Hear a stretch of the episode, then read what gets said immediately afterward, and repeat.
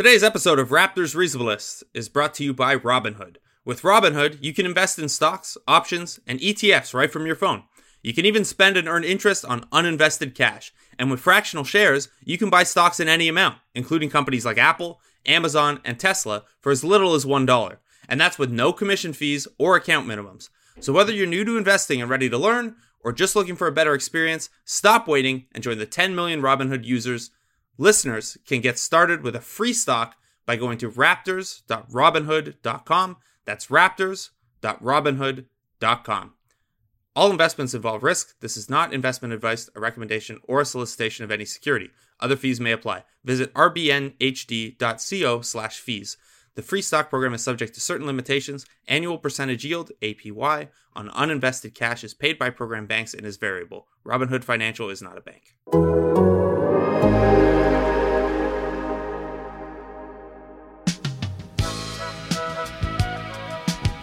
Hey, what's going on? Welcome to the Raptors Reasonableness Podcast. I'm your host, Blake Murphy.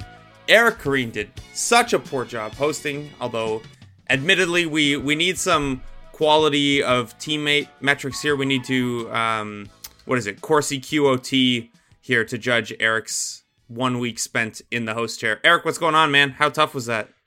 I, I also feel like we need a, a larger sample size. Um, as long as we're getting into analytic talk, podcast analytic talk right off the bench, or off the bat, rather. This is why I shouldn't be host. I just can't say the proper words all the time.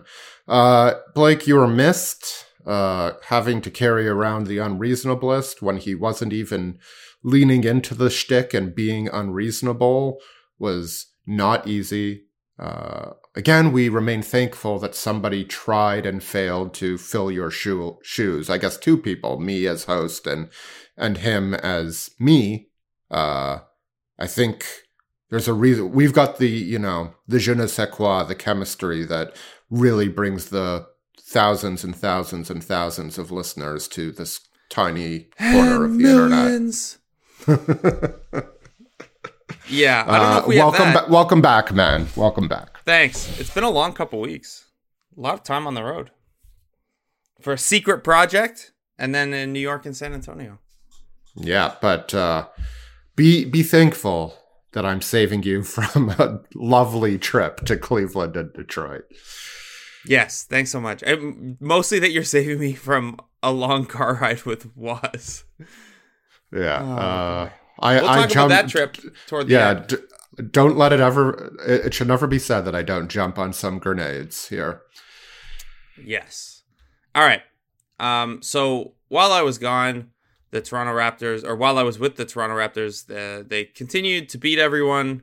Some not great competition. Um, it was kind of, kind of a high emotion trip for a lot of reasons. Um, it started out with the that obvious high of Pascal Siakam getting to be announced as an All Star starter, and I got to be there when he found out, and his brother surprised him and you know it was obviously a very touching night and he spoke very emotionally about his father and wishing he could be there um, to experience it with them and things like that and then obviously sunday um, the passing of kobe bryant which i understand some people might be contented out on at this point but that very much still hung over things on tuesday night as the raptors hosted the atlanta hawks several players had um, messages on their shoes about Kobe, about Gigi, about the nine uh, the nine people who passed away in that tragic helicopter accident.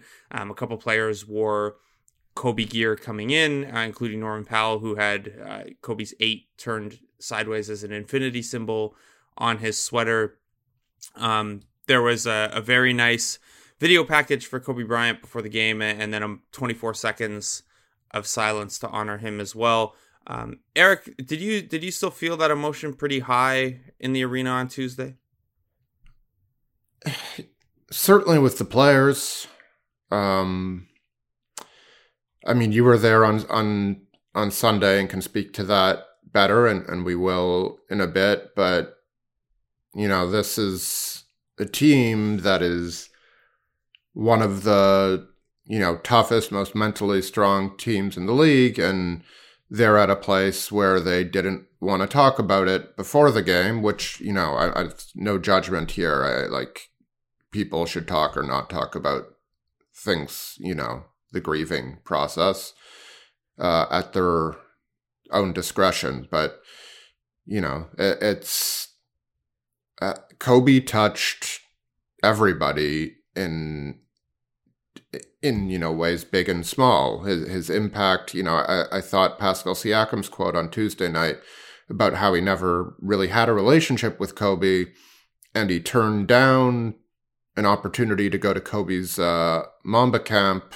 uh, this this summer because he had other commitments, uh, and how that, like in hindsight, he just wishes he hadn't done that and he'd been able to go but he talked about like being featured in in detail which which kobe does or did sorry still getting used to tenses uh for espn and how validating that was and how meaningful it was to have somebody uh to have kobe break down his game and break down what he does well uh you know, this is a guy who meant a ton to the players who were who have been in the league for a long time.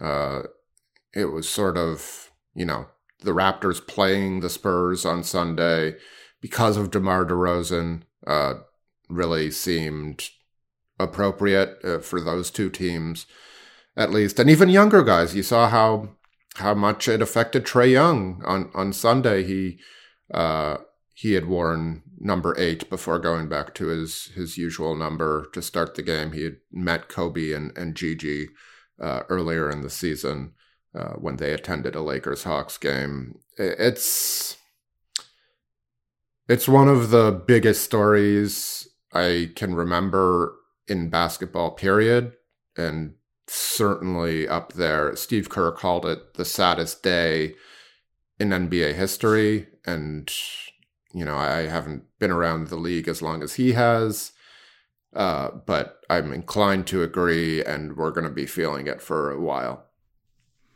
Yeah, um, yeah, I think that pretty much sums it up. You know, there were Sunday was tough. It was it just he obviously meant so much to so many people, and then that's before getting into you know his daughter and his fatherhood, and you know maybe the the ways in which he was trying to atone for some of the other things.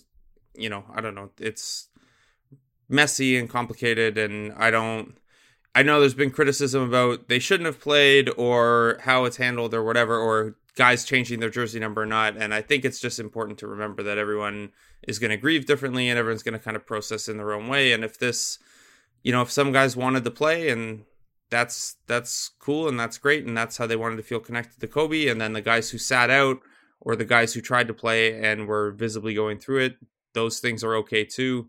Um, and then I mean even for fans like I'm sure there are a lot of fans who are still really saddened by it and you know this is kind of what sports does is you create those connections and I don't know that anyone did that more than than Kobe did with other players in the league and just with the kind of enormity of his personality and his impact on the game. So um, I think that'll be, you know, I, I think obviously it'll peter out a little bit in terms of the tributes and the way people feel game to game. Uh, but I think Friday at Staples Center is going to be, you know, a really emotional night. I think the All Star game, which I'd imagine the league is going to do something like, you know, one team wears jersey number 24, the other team wears jersey number eight, something like that, um, to honor him it's uh it's really sad. Yeah, uh, and I mean, I wasn't a Kobe fan. I sort of thought he was a bit overrated in in the way we talked about him. Um, you, you know, certainly some people arguing that he's one of like the five greatest players of all time. I just personally I can't make that case, and yet he was absolutely himself on the court, absolutely, you know, unique.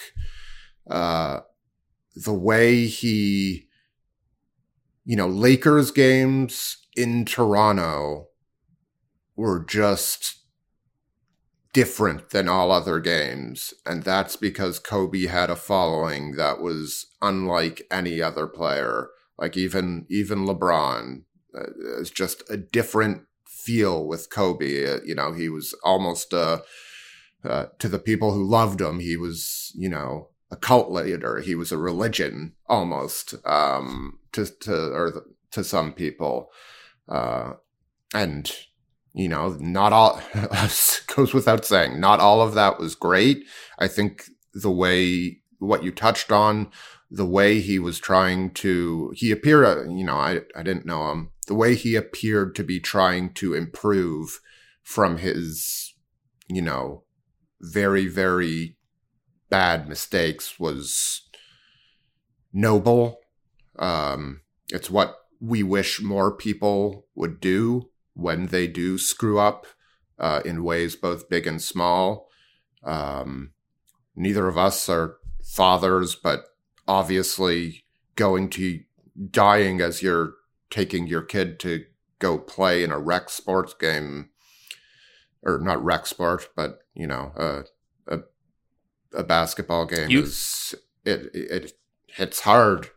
Um, I don't know what much more there is to say. It's it's really sad, and even though I, as I said, I'm not the biggest. I was never the biggest Kobe fan, and I had never even had these thoughts about him and his his evolution until Sunday. It's really it's hit me too. Uh, it's it's tough and and moving on to you know issues like all star reserves and uh, the trade deadline it feels a bit trivial and we're going to do it because people care and kobe I, I, mean we're not doing it because kobe loved basketball and this is the nba the pinnacle of basketball. You know we're not doing it for him we're doing it because we all care about this stuff and he cared about this stuff and and so we'll move on to that but this is it's a very very heavy one and i think it's going to linger for a long long time. Yep i think it is as well. And yeah the you mentioned the trade deadline. That's a week away. We'll probably talk about that a little more next week's podcast. Um, we have to move on on this podcast as well. Uh, the toronto raptors played tuesday night. It's uh looked a lot like the other three t- the other times they played the Hawks this year. The Raptors win 130-114, their eighth win in a row. Eric, not the, not a lot to take away from a, a, third time beating the Atlanta Hawks, but I guess my question would be, I guess my first question is, are you tired of seeing them? they are they are to uh, to the Raptors now as the Orlando Magic was to them in November. um, yeah. yeah, I've seen I've seen the Trae Young and the and the Trayettes. Uh, you know, two two times in eight days is enough. Well, apparently uh, not enough times for you to remember a second Atlanta Hawk. uh, no, I mean John Collins, man. I think John Collins is hashtag actually good, even though he was a game worst minus thirty one, I believe on. uh he also when, like body checked people like five times. He's out of control. I love it yeah, no, I, I I enjoy the work of, as I like to call him, new pornographers bassist John Collins. Uh, the new pornographers bassist is also named John Collins. That's the entirety. Save it for Columbia House Party, Eric. That's the entirety of the joke. Um, yeah, the Hawks are bad. They don't play a lick of anything. When I mean, there's like Vince's you know, high arcing three over OG that they that exchanged a laugh over. That was good fun, I guess. Uh, Vince had some cool moments. Um, but yeah, I'm sick of the Hawks. We don't see them again until is that the home closer for the Raptors? It is Do the we... second last home game. Okay. The Knicks so, are the home finale. Great. Just great. Awesome, awesome stuff. Uh, so that's good to know. We we have one more of these stretches at least coming. oh yeah, be... they they're April. They go at Washington, at Charlotte, Atlanta, Knicks, at Miami, at Orlando to close the season. Yeah, so like no. of their final six games, like Orlando is fine, but that's a cherry. If you need some load management or some nights off down the stretch, yeah, no, and right now we're in the. I can't even remember who came before the Knicks, and who cares? But we're, we're in the middle of Philadelphia. It was the one yeah, meaningful win in yeah, this eight game stretch. I guess Oklahoma and, City was a good win too. Uh, and that Philly team was undermanned, but we're in the middle of Uh, Knicks, Spurs, which is interesting and obviously took on a different meaning. But then Hawks, Cavs, Pistons, uh, Bulls, Wizards, Super Bowl Sunday. the mess of a Timberwolves team. Yeah, I, I, there's a back to back against the Pacers in there, so that should be more interesting. But God, this is a brutal stretch of when trying to draw conclusions. This is not uh, this is not particularly helpful. I, I, think it was Brett Brown who said about the Raptors game. You know, I, I don't remember if it was Brown or Nick Nurse. He said, you know, all games matter the same amount, and and you approach them with the same seriousness. And winning any game in this league is hard, which it is. Like even think back to that last game against the Hawks, not this past, not the one on on Tuesday, the but the one the prior, Lit- the literal prior, trap game. Yeah, um, you know the Hawks almost came back from that. It got way too close because you know most teams have at least one or two spectacular players who can make uh, things happen and, and, cut a lead in a hurry. Uh, but for evaluation purposes, those games are a lot less meaningful than the games against good teams because just the level of play and the level of intensity tend to be uh, at more predictable levels in those matches versus what we're seeing lately. Luckily, I have a daily sports podcast I want to tell you about from Wondery and The Athletic. It's called The Lead. Every weekday morning, The Lead brings you a deep dive into the biggest sports stories of the day from The Athletic's all star team of local and national sports reporters. Stories like where did the 49ers' new star running back Raheem Mostert come from? Or what can Zion Williamson do for the Pelicans? So if you're looking for the full story behind last night's scores and today's hot takes, make sure you subscribe to The Lead from Wondery and The Athletic. Eric, uh, one other question flows from the Hawks game last night. Is Vince Carter now the NBA's all-time leader in video tributes received? uh, he's got to be up there. I, I mean, did Dwyane Wade get one for every road game he played last year? I don't know about everyone, but he certainly got the like jersey exchange and everything. Yeah, I think like so Dwyane Wade, if you count like what the twenty five or thirty he would have got from the Heat over his career, plus let's say ten to fifteen that he would have got from the you know, other teams in the league. He's probably up there. Kobe's probably up there.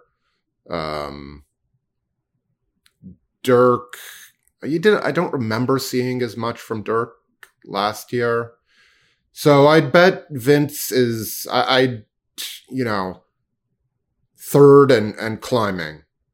Uh, I would say. Yeah, I, he I probably has the most in Toronto. Oh yes. Um, yeah, I think I don't know when the first one would have happened. If the first one really was uh, that game against Memphis, where the crowd, you know, suddenly went from a heel response to a to a the face Memphis response. Game? Yes. What did I say? I don't know. I, I meant I meant to say the Memphis game.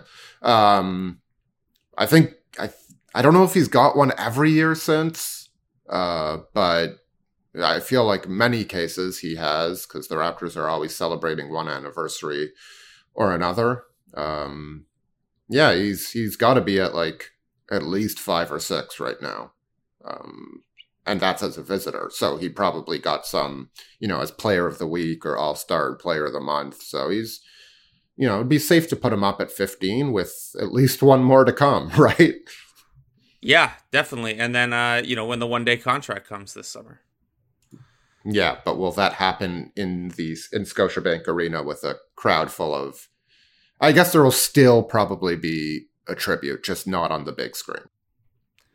Speaking of all-time great Toronto Raptors, one thing that actually mattered coming from Tuesday night's game, Kyle Lowry passed Jose Calderon as the franchise's all-time leader in assists. Calderon held the record with 3,770. Lowry pushed by it in the fourth with a kind of an outlet pass to Terence Davis. Finished the game with 3,772 as a Toronto Raptor. Jose Calderon offered a, a very nice message via Twitter video and then a Twitter post. Um, the Raptors had lots of things ready to go, like social posts and a, a, video in the arena. His Raptors teammates were extremely aware that the record was close since the game was out of hand. And Pascal Siakam danced like crazy, like every pass Kyle made uh, leading up to the final assist. And then his teammates mobbed him when uh, when he got the record. Eric, you've covered Kyle basically his entire time in Toronto. I know you spoke to him a little bit last night afterward too. Uh, how cool was was that um, to see, and how?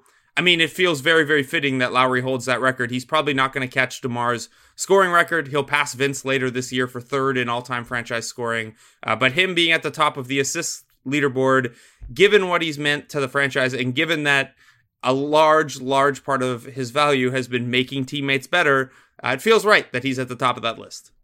Yeah, I mean, first of all, I just get a kick of when Lowry goes stat stat hunting in any particular way because that's not really his game. Like even when he has huge stat nights, uh, uh, it's like box score stat nights. Obviously, we're talking about. It doesn't feel like he's trying to do any one thing in particular, and his value is driven so much by the other stuff that it feel like Lowry was keenly aware of how far he was from from from Calderon by the end of that game, and and just like you know making plays to set him up for an assist, which is you know he has obviously a lot of assists in his career, but he certainly doesn't hunt them in a way in the way he was then. So that was neat to me.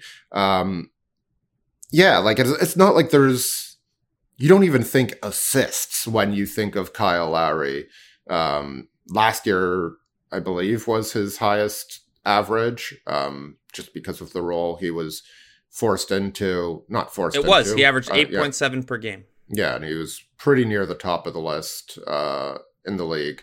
Uh, but uh, that's not. I don't think of like, oh, Kyle's best passes. really, what I what I think of Kyle. But as you say, like spiritually, assists represent you know, making the most of your teammates and helping them get to a level they couldn't get without you. Uh, that is certainly the bulk of Kyle Lowry's value is doing things that represent that, making players better, whether it's just from being in the right place defensively or calling out a switch or, or whatever it might be. So if he's going to have, you know, one franchise record and a box score statistic. I think he's probably number one in steals too. I'm, I'm not positive about that offhand, but uh, if, not, he's close. But assists feels right, and uh, in the middle of a year, especially after a few days as somber as the days we've seen, uh, uh, having something so fun and, and something the Raptors were clearly so excited about as, as a team, it, it was nice to see that and, and watching Ryan Wolstat lose his glasses last night My during glasses. the, dur- during the game uh, really brought some joy in, into proceedings. There you go. Was man, what a what a character. Um, you mentioned that Lowry, you know, a lot of the value Lowry provides doesn't maybe show up in the box score, so assists are the best way we can approximate that. Um, Eric, that's something you should maybe write about this week. I don't know. I, I you think people would be interested in that? I don't know. I think people would be interested in reading something about why more casual fans or people who don't watch the Raptors as intently uh, have trouble appreciating Lowry's value sometime through the lens of will Lowry be named uh, to his sixth All Star team on Thursday night when All Star reserves are announced? Well, I think people would read that maybe Thursday morning. Yeah, well, just to um, throw a little a little um, teaser your way. Here's a quote from a player that I will I will not name who uh, is not on the Raptors, who was speaking to Lowry's excellence. If you don't appreciate him, it's probably because there are so many losers walking around. Yep, that'll that'll do it. That'll be if I don't get that in the story, then uh, revoke my revoke my writing credentials, take away my PBWA card, which doesn't exist, but you know, I'll I'll tell you this much: if you don't use that in the story, I'm gonna find some way to use it in a in a different story about like nothing. At like I'll just shoehorn it in there, dude. There, look, there are a lot of losers walking around, and that explains the Raptors beating the Chicago Bulls for the franchise re- t- record tying 11th winner or something like that. Um, I love that guy, the person who gave you that quote. He is very very funny. Yeah. So uh, some th- might even say villainous. Thursday morning. Make sure you check it out. Uh, uh, speaking uh, of, I, I mean, he's he's obviously saying losers. Uh, you know, he's not being the most serious about that or the most biting. Um, he's being funny and casual. But one of the things that I think that that gets at is that a lot of what Lowry does drives winning. And that is sometimes hard to quantify until you can kind of zoom out, which I did and I updated a chart uh, Wednesday morning. It's a chart that people have probably seen from me before, including articles or posts on Twitter. And it's just Kyle Lowry's um, WOWY impact, the with or without you impact since the start of the 2015 16 season, including playoffs. And it's just a sea of green in terms of how he boosts teammates' net ratings when they're with him versus when they're without him and their true shooting percentages. Um, over the course of those five seasons, including playoffs, the Raptors are 6.1 points per 100 possessions better with Lowry on the floor. They go from being a plus seven team to uh, a plus one team without him. And their true shooting percentage is 2.6 percentage points higher with him on the court. And this holds for like not every player. Like there are a couple. Rondae Hollis Jefferson has a weird thing where he's like dramatically better without Lowry because most of his good Raptors minutes came in that stretch where Lowry was hurt and the Davis Hollis Jefferson Boucher trio was thriving off the bench. And and also, everybody knows that Philly products or Philly near products can't share the floor with one another. That's just of course. a fact. Of course. Um, and then there are things like Kyle Lowry, even the enormity of Kyle Lowry hasn't been able to help like Patrick McCaw's net rating or Luis Scola's net rating um, back in that season where he was getting those six minute cameos at the start of each half. But for the most part, Lowry has helped drive the success of a lot of teammates, most notably guys like Jonas Valanciunas, Patrick Patterson, DeMarre Carroll, um, Biz, Bebe, pretty much anyone who is not. I mean, I was going to say pretty much anyone who's not capable of creating offense for themselves, but that's not even true because even guys like Kawhi and DeMar got that bump. Kyle Lowry's just really good at basketball, and it makes it makes basketball a lot easier for the players around him. Yeah, um, but I mean, personally, I'd move him to sixth man and let Fred start. I would trade him for Jeff Teague or something like that. Top doesn't doesn't doesn't care about the right things, in my opinion. Yeah. Oh God. Um, all right. One less happy note from that game is that the Raptors keep getting hurt. Already playing without Rondae Hollis Jefferson, who has what Nick Nurse called a pretty mild right ankle sprain. Already without Patrick McCaw, who Nick Nurse said has a pretty mild broken face. Uh, broke, broke, his nose. I, I, just I love the way that Nick has responded to questions about McCaw. He's like, "Oh yeah, like there's no damage uh, other than the broken nose." Um, so neither of those guys are expected out for too long. Um, Nick Nurse talked spoke about them as if they are possible options for the back to back that's coming up. But within that game, Marc Gasol also left with left hamstring tightness. Uh, you'll remember Marc Gasol missed 12 games earlier in the year with a left hamstring strain. He initially left that game against the, the Pistons with what was called left hamstring tightness. So I don't know that we can find relief in the uh, less severe diagnosis right now. We'll probably know more Thursday because the Raptors are not practicing Wednesday. And then OG Anunoby left the game after hurting his left shoulder, reaching for a steal. Uh, he then also landed kind of awkwardly after trying to contest a Jeff Teague shot. I spoke to OG after the game. He had, you know, a wrap of ice on it, as you'd expect. He said it just kind of popped a little bit, but he was very unconcerned, as OG Anunoby is with all things. So uh, the Raptors will probably enter Thursday's game with four guys who are questionable or some sort of designation like that. Dewan Hernandez is also still out with a sprained ankle that won't heal and has him back in a walking boot. Uh, Eric, my question to you from all of this is what the hell? Um, yeah, they have not been particularly lucky.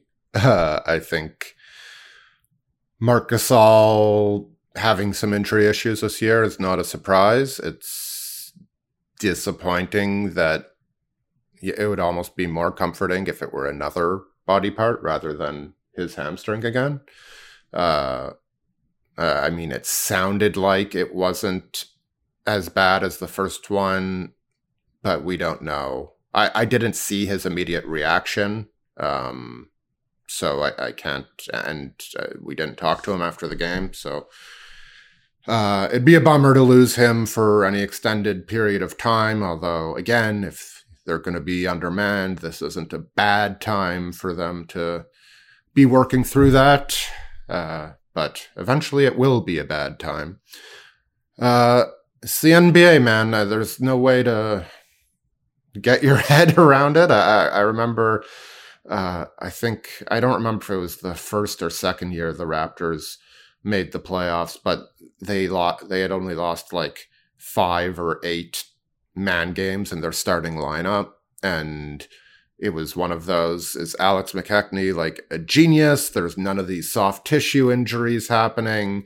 Um, and I mean, Alex McKechnie is, from what I can tell, a genius, but very good at his job. Yeah, but injuries happen, and you can only do so much to stop them from happening. And sometimes they pile up in an unfortunate way. And this seems to be one of those damn years where they keep piling up in an unfortunate way.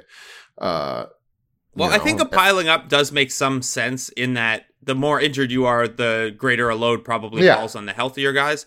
Um, the fact that the Raptors have three kind of older guys as well, um, two of whom, actually three of whom have been hurt, but also like Gasol's hamstring and Siakam's groin are those type of injuries, but also like guys just kept getting their fingers broken or their faces broken or mild mildly which, broken blake. Yeah That's... their face is mildly broken. Um like og got poked in the eye again. Uh even like the ankle stuff like i don't know that you can avoid ankle injuries even with an incredible medical staff in basketball. So i don't think there's you know the gasol thing is absolutely worth monitoring the rest of the year and um, trying to figure out a way to make sure that doesn't crop back up but i don't think this is a you know i don't know that you could point to the medical staff and be like well McKechnie's not keeping those fingers sturdy enough. The calcium in the diet is not there. Uh, these bones keep breaking. So it's been unfortunate. I guess the the nice thing is is like we're at the point in the season where they've dealt with this so much that there's not even there's not even the worry of like, well, who do they turn to? Like, can they turn to? It's like last night it was just like, no, Chris Boucher is going to play 13 minutes. He's going to play really well because there's you know, a pretty good sample now that Chris Boucher can fill in as that fifth big man if Rondae or Marc or uh, Serge aren't available.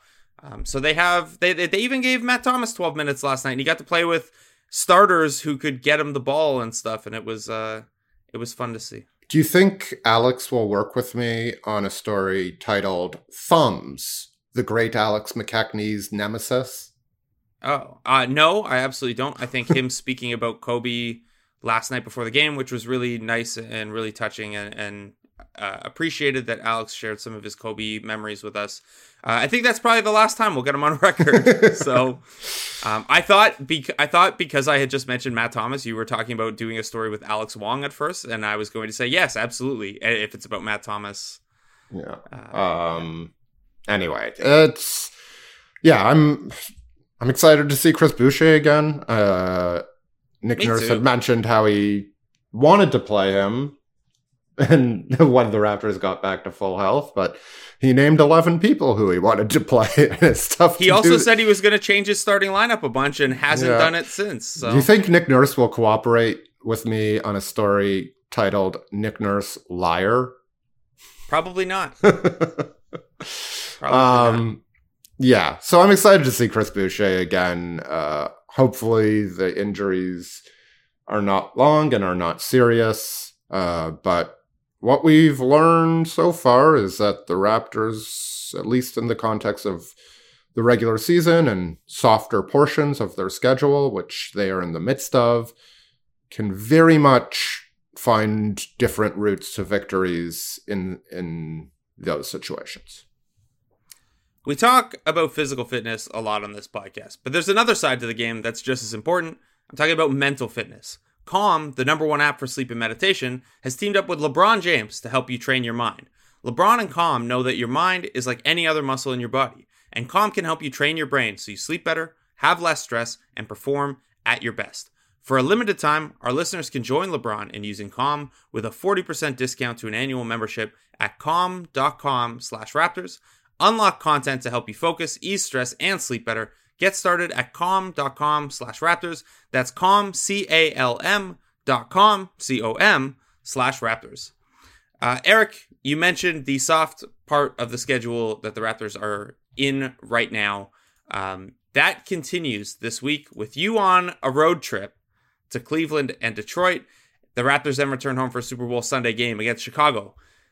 This creates a this is the story for the week is that the Raptors have currently won 8 in a row. They have 3 fairly easy not again, not that any game is easy, but even the second night of a back-to-back in Detroit uh, is not particularly daunting right now. The Raptors, if they win out this week, will tie a franchise record with their 11th straight win.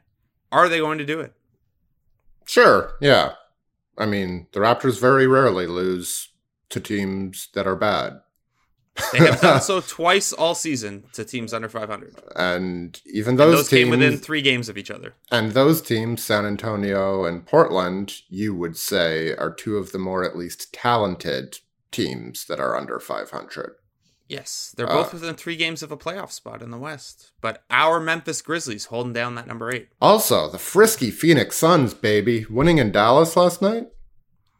Yeah, there you go. As I've said many times to friends when they ask why uh, I'm watching League Pass at midnight on a on a weeknight when there are no good games on, the Phoenix Suns aren't going to watch themselves.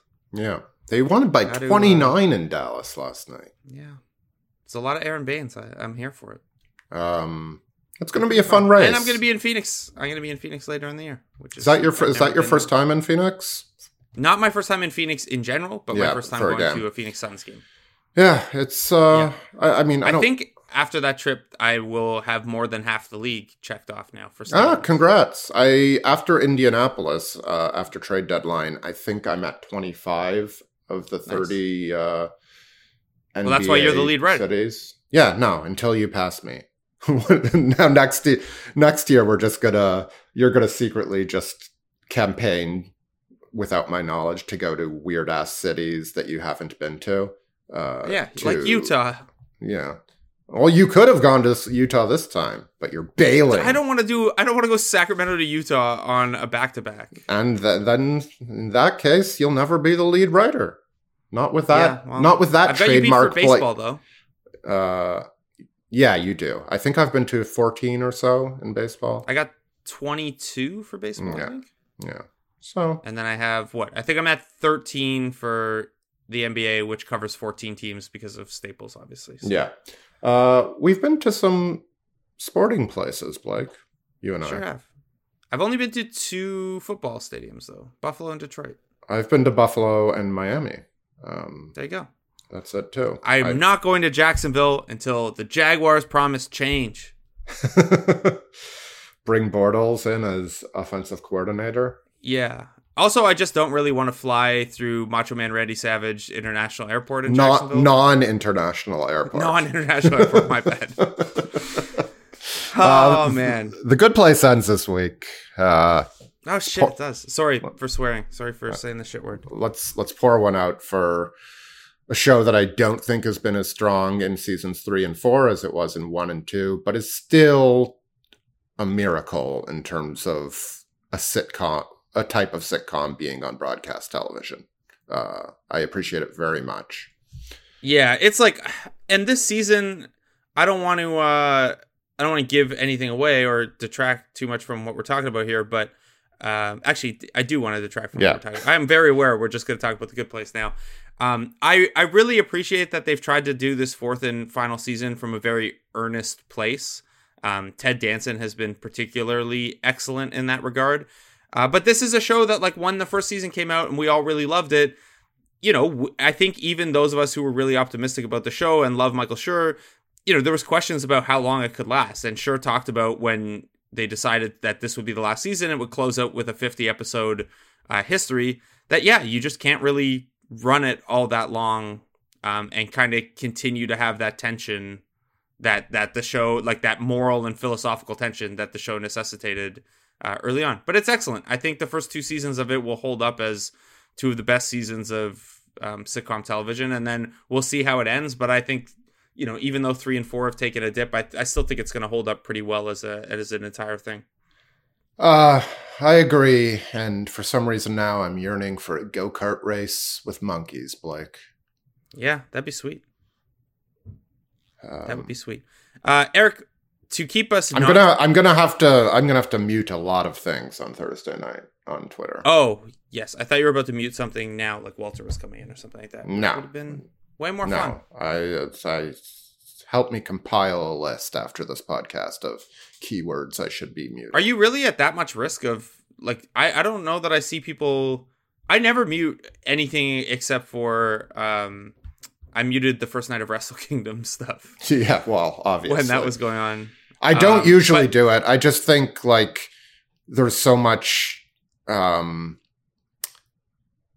I, I what's the right word? Not history, but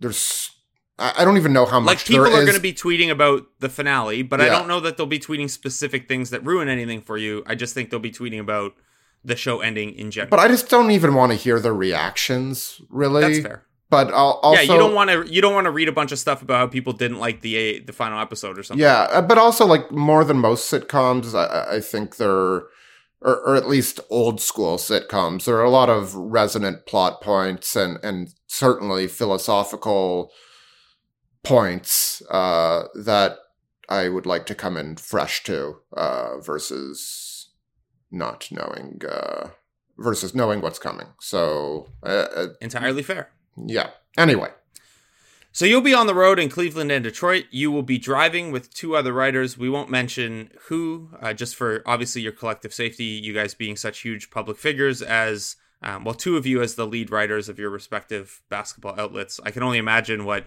the Cleveland and Detroit scene would be if people knew who and, and when they were arriving. Uh, but I have to ask you. We joked in the media room last night about who gets uh, music control and the person driving suggested it be split responsibility. Have you thought on what you're going to make them listen to for your portion of the DJ time? Uh, I have not yet. I ha- in in these situations before. I have been accused by many people um, of playing too depressing music. Um, That doesn't sound like you. I don't think that's entirely fair. Like I like what happens is I'm trying to play something like agreeable within the scope of stuff that I like.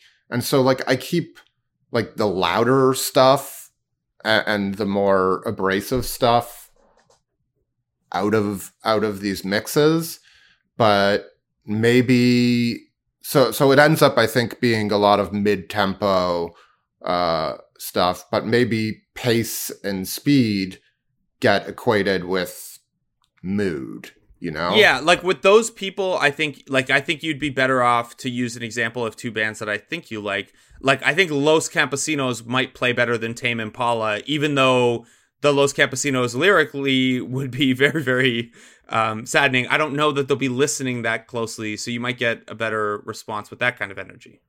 Yeah, maybe, but then like you've got a guy with a non-traditional voice, right? Who's That's true. Who could be, and this is like I, I know you're not a big Titus Andronicus fan, but that's another example of like something that's like typically more upbeat and harder rocking, but his voice can act as like a, a total barrier to entry.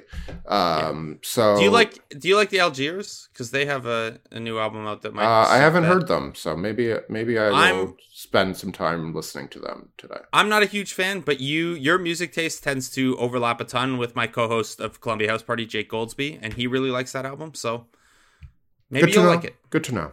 Uh, Yes. So I, I'm not sure, uh, but I don't think I have a good selection of songs downloaded on my phone right now. My phone is at a dire state in terms of memory on it, so I'm gonna I'm gonna have to pick pick wisely, I guess. But uh, hopefully, I can find a few albums that are um, agreeable.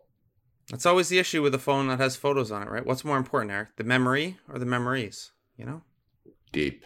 That's yeah. Uh, okay, there are actual games that the Toronto Raptors will play. You might not be super invested in them beyond the winning streak. There is one other thing at stake this week. The Miami Heat lost uh, on Tuesday night while the Raptors were winning. I keep hesitating before I say what day of the week it is because I have no idea generally. Um, was it was a strange night in the NBA. You mentioned Phoenix hammering Dallas. Milwaukee scored 151 points in regulation, and still like that game was in doubt and at early in the fourth quarter. Yeah, uh, Boston did the Raptors a favor by beating Miami, making that East race uh, even tighter. So right now the Raptors. Uh, Heat and Celtics are all within a game and a half of each other. Philly and Indiana are within another game and a half of that. So still only three point three games separating second and sixth. That'll be something to watch all season long over these last 35 games. More immediately, though, if the Raptors, because the Raptors are now ahead of the Heat in the standings, and the All Star coach selection locks in at the end of games on Sunday, February 2nd, if the Raptors win out this week, Nick Nurse and his staff will coach Team Giannis at All Star weekend. Um, Mike Budenholzer of the Milwaukee Bucks is ineligible because he coached that team last year, and he can't coach uh, the All Star game in consecutive years as a head coach. So that would be, you know, I'm sure that there's an element of for everyone of that's a really nice honor and it means a lot and they'd love to do it. And then also, damn, my only chance at a break during uh, a long, long season is gone. Um, I think it would be pretty cool though, like given, especially given Nick Nurse's long path to this point and his, um, you know, his own kind of bet on yourself, grind it out, backstory for him to coach an All Star game, I think would be really cool for him. I don't want to speak for him, but I'd imagine it would mean a lot. Yeah, and like especially coming off a championship, uh, a run that saw him really get creative and, and make some great, you know, moves that helped his team uh, thrive. Uh, he's certainly gained a reputation as one of the uh, more out of the bo- outside the box thinkers this year. Uh, I'm excited for the box and one in the All Star game. um, that, that, that will be a first, probably. Uh, yeah, it, you know the as we've seen with guys like, I mean, every coach there, there's not other than like this new wave of like straight from NBA player all star to to coach stories, which we're now seeing less of. There was a brief spike in that with like Jason Kidd and and Derek Fisher. Um, not that Derek Fisher was an all star, but you take my point. Coaches have very different roots, and and Nick Nurse's, uh, which I wrote about when he took over head coach, uh, the head coach job is one of the more I can can never say this word circuitous circu it, it was a it was lengthy and took different stops. Um, it'd be nice to honor him, and you know, but same goes for Spoelstra, who you know, started as a video guy. Uh, but look, Nick deserves it as much as anybody else, and uh, I think he's going to get it. Sure looks that way. If the uh, if the Raptors win out the week, Nick Nurse will coach Team Giannis and get that tampering going.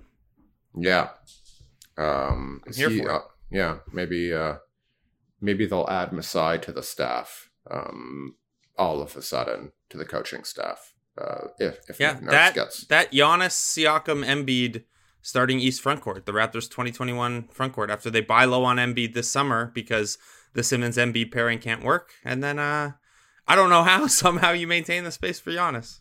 They'll be fine. They'll figure, do it. Figure it out, Bobby. Yeah.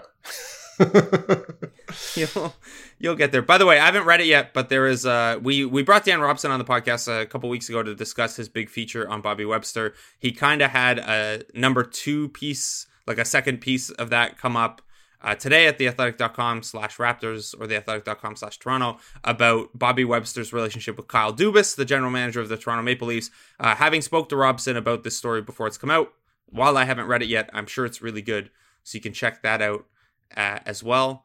We have some cool stuff coming up. Eric has the Kyle Lowry piece on Thursday that we strongly hinted at earlier. I have uh, I have some things cooking, and then the trade deadline is next week, so we'll be on top of anything like that. Uh, if you missed it, and I don't think you did, but maybe you're listening to this and are not a subscriber yet. In which case, you can go to theathletic.com slash we the six. That's the number six, not spelled out six. Uh, theathletic.com slash we the six uh, for a discount off a subscription and check it out. Uh, the trade deadline would, if you didn't sign up during the finals, the trade deadline week is probably the best time to check it out and, and do your trial or hop on board. Um, we did, Eric did a trade tiers column kind of ranking the likelihood of different Raptors players being dealt and why. I provided a trade deadline primer going into what assets the Raptors have, what the cap rules are, um, what options are available to them. And then I did my annual mailbag column that I really like called All Your Trade Ideas Are Bad. Um, they were not all bad. It's just a joking title, but we went through a lot, a lot, a lot of potential Raptors trade options. So um, look for that. And then Eric and I will probably I'd assume talk Monday or Tuesday next week uh, for this podcast, and we'll talk about trade deadline stuff because at that point the Raptors will have won 11 straight games. We'll, and we've already talked about the winning streak. That at that point Nick Nurse will be the head coach of Team Giannis, and we'll have already talked about that as we did today. And I'll have just seen Poppy live in concert, and I don't think Eric will want to talk about that. So we'll talk about trade deadline stuff instead. Does that sound good to you, Eric? Uh, I'm copacetic, baby. Let's do it. Sure, you definitely tuned me out and don't know what I was asking you. Um, no, I, I was vaguely listening. Uh, right. You mentioned Poppy. You mentioned talking yeah. about the trade deadline and the and the winning streak. So uh, I was listening, man. Yeah, we're good. It'll be a fun weekend. Three games in four days against iffy competition. Uh, the Bulls are plucky. Detroit's the second night of a back to back. But I think next time we talk to you, the Toronto Raptors will have tied a franchise record with their 11th straight win. I think we'll leave it there. Eric, it occurs. So it occurs to me. One final note that this will be their third three games in four days stretch this year. When the th- the third game has been an afternoon game, um, which which isn't ideal. Was Christmas one of them? Yeah, Christmas was yes, one of them, and was. then the Atlanta the Atlanta game last last week on uh, Martin Luther King Day. All right. Oh yeah, and if you haven't checked, but the, out, Eric was on the, no dunks. Yeah, the NBA hates the Raptors though, so that's why that's happening. Yeah. Also, I had a conversation about this on Raptors Twitter the other day with Matt Chance of Raptors Republic and uh, Anna Jane Smith, who is a great follow for Raptors fans, uh, about like just how there's this perception still that the Raptors are bad in afternoon games, even though their record over the last couple years is phenomenal in afternoon games. They like they win seventy percent of their uh, tips that come earlier than 6 p.m. So, you know, I guess it's that residual game one storyline just hanging over as as Sean Woodley surmised in, in, that conversation. But yeah, the Raptors tend to do really well in those afternoon games because even though those games get bogged down into sloppy, ugly, grinded out basketball, uh, the Raptors tend to be more talented than the teams they get into those mud fights with. So they'll probably be all right. Uh, let's, uh, yeah, yeah, it's fine. Like the quality, the quality of any... basketball isn't great, but the result, which is the only thing anybody cares about, tends to be good. Yes, absolutely. All right, Eric, I'm gonna let you go, and I'll talk to you uh, once you're back from Cleveland and Detroit, and then we'll talk to these people next week on the podcast for trade deadline stuff. Eric, thanks, man. Thank you. See ya.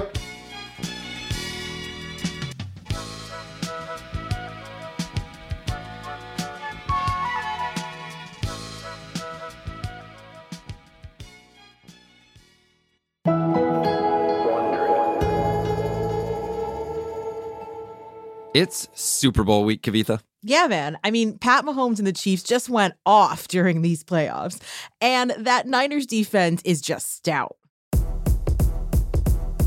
Right. And the one guy everyone will be watching closely is the dude who torched the souls of Packers fans and basically gave Jimmy Garoppolo the day off. Mostert, left side, another first down carry and more. How about a touchdown? His fourth touchdown of the ball game. Raheem Mostert ran for 220 yards and four touchdowns against Green Bay. This is a guy who was cut by six different NFL teams and who, before the season, was mostly seen as a special teams player.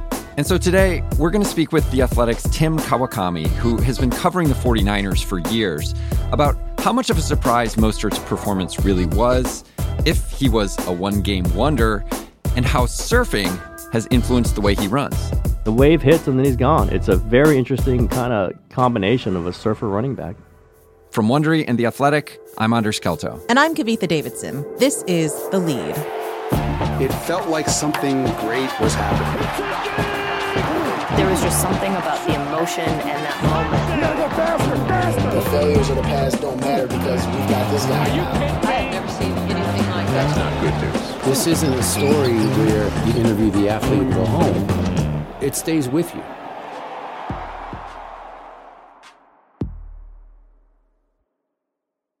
So, Tim, Raheem Mostert's performance against the Packers was truly historic.